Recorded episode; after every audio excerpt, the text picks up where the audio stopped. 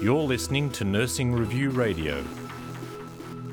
Mental health and personality disorders in older people is the current focus for the ANMF's Aged Care Training Room, which offers nurses whose area of practice is aged care in the residential or community setting training towards their continuing professional development requirements.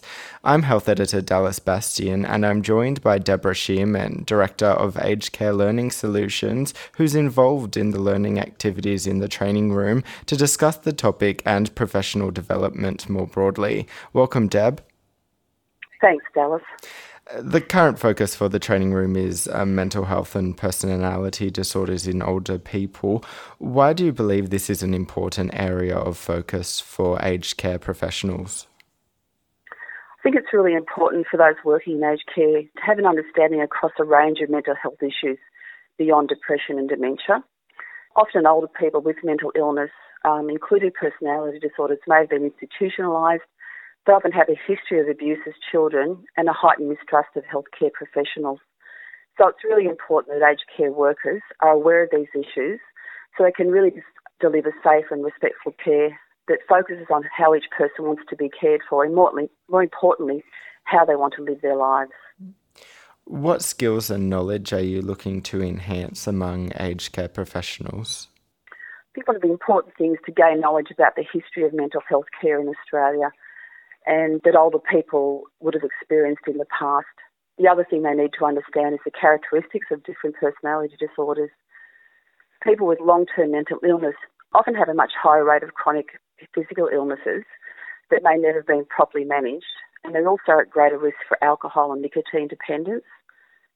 So it's essential that time's taken to establish relationships with these people that are based on trust, honesty, and reliability. It's important not to make assumptions about these people based on their actions and behaviour. And once a relationship has been established, then it's more likely that they will disclose information that will help to determine the best plan of care. Over the last 12 months, what are some of the professional development topics that have been prioritised by the ANMF? So, the ANMF Aged Care Training Room, we currently have 60 learning activities that learners can enrol in at any time and we also provided learners with an annual learning plan. Over the last 12 months, the topics have included care issues, nutrition and older people, and we include medication management and fire safety each year. So, with regards to care issues, there are currently around 3 million people across Australia providing care to mostly family members. This group have a really high risk for depression and they often neglect their own health problems. So, once again, aged care professionals really need to be aware of indicators of burden and tailor support and resources for the needs of um, these individuals in the context of their particular situation. One of the difficulties with older people and nutrition is that as people become older and come to the end of their lives, they often choose to eat little, and that's often a real challenge for family members. It's also important for older people to choose what they want to eat, as well as providing foods that are uh, nutrient dense and mostly important food that tastes good. So once again, those issues need to be um, uh, well understood by those looking after older people. Uh, why were some of the other areas that were focused on over the last 12 months seen to be important? One of the areas that we feel it's really important, and particularly in view of some of the um, things that have happened in the last 12 months, is fire safety. Everyone will be aware of the um, terrible situation that happened at the Quakers Hill nursing home, and there are a number of issues that came out of the coroner's inquiry with regards to good aged care practice. And so it's very important that all aged care professionals really engage in fire safety training on an annual basis. We also think it's worthwhile for nurses and other aged care professionals to keep up to date with their medication management. So we also include that as an annual topic as a refresher for experienced nurses and also as a great way for those coming into the aged care industry to have a good understanding of medication management as it um, relates to older people. Are there any areas you feel aged care workers will need to focus on in the coming year?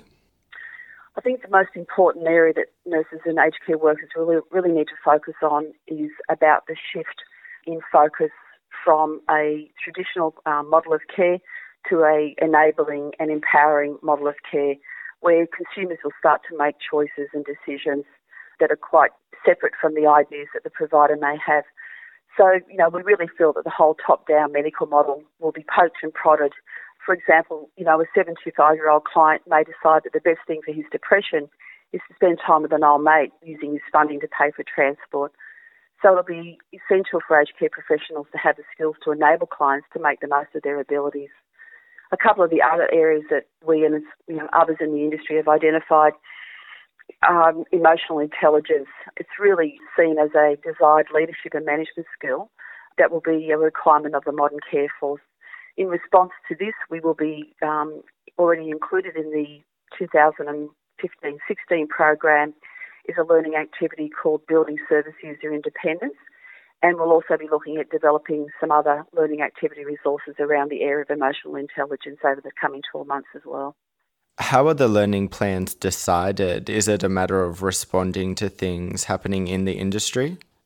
Yes, very much so, Dallas. So we really try to keep on top of, of changes and other issues that, that, that, may present, and then we actually respond by um, uh, developing the learning resources to address those specific issues. Thank you for joining me, Deb. Thanks for having me, Dallas.